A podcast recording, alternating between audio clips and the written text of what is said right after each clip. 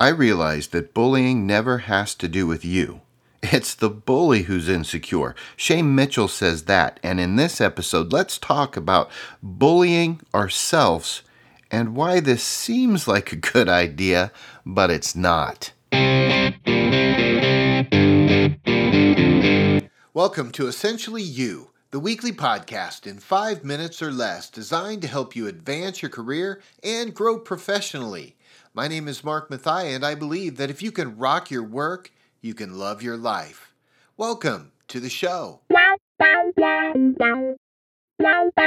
I received a text from a good friend and executive leader the other day. You see, she was uncertain, scared, and fearful that her leadership, well, was not enough. She was down on herself, and her inner list of self criticisms grew when I picked up the phone and talked her through this. Now, this fear based, insecure mindset was causing her inner critic, well, to be a bully. And every move she was making, her thoughts were being just really hammered by this inner bully. Now, certainly, fear can fuel us. I get that. That's it's there for a reason. But more often than not, our own negative self-talk is kind of like inviting the playground bully over for a sleepover. It doesn't make any sense at all. Insecurity or uncertainty is fuel for our inner bully to take over our thinking and start rapid thoughts that are negative that continue to swell and grow upon each other. Now, I've walked this path, and after a downturn in one of my own business units, I was pretty hard on myself. It was a difficult year, yes, and all of the challenges were real, but the problem wasn't my peers coming down on me. It wasn't my clients coming down on me. It wasn't my wife and family coming down on me. It wasn't my friends. The problem was my thinking. So convinced I was a failure, I kicked the crap out of myself until I got to a point where I only had two choices. I had to live and work the rest of my career like a failure. Now, by the way, that was not an option. or punch my inner bully in the mouth and move on. That's what I chose to do.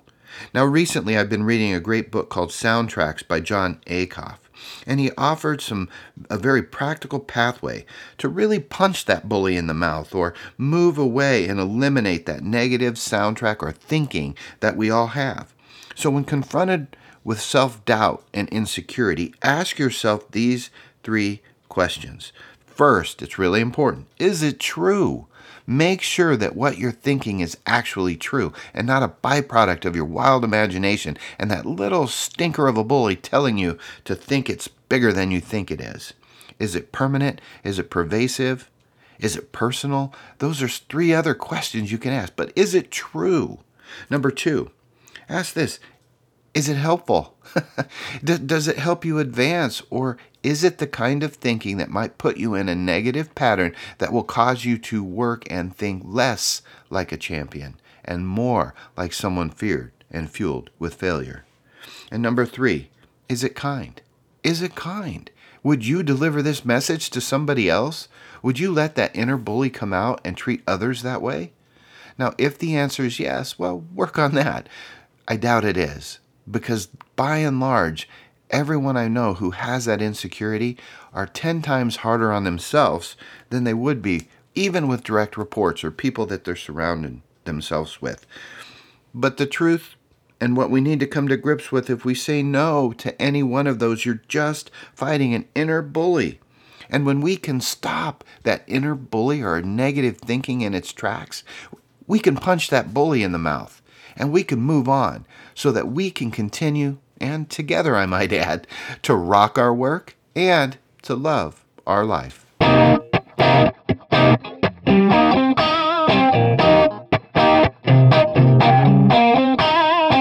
And now it's your turn to get out there and rock your work so that you can love your life. Not every job is going to be your dream job. I get that. However, if you can use your strengths every day and you know your stuff, the sky is the limit. If you've liked what you've learned, will you consider subscribing on iTunes and leaving a review? I'd sure appreciate it. Until next week, I'm cheering for you.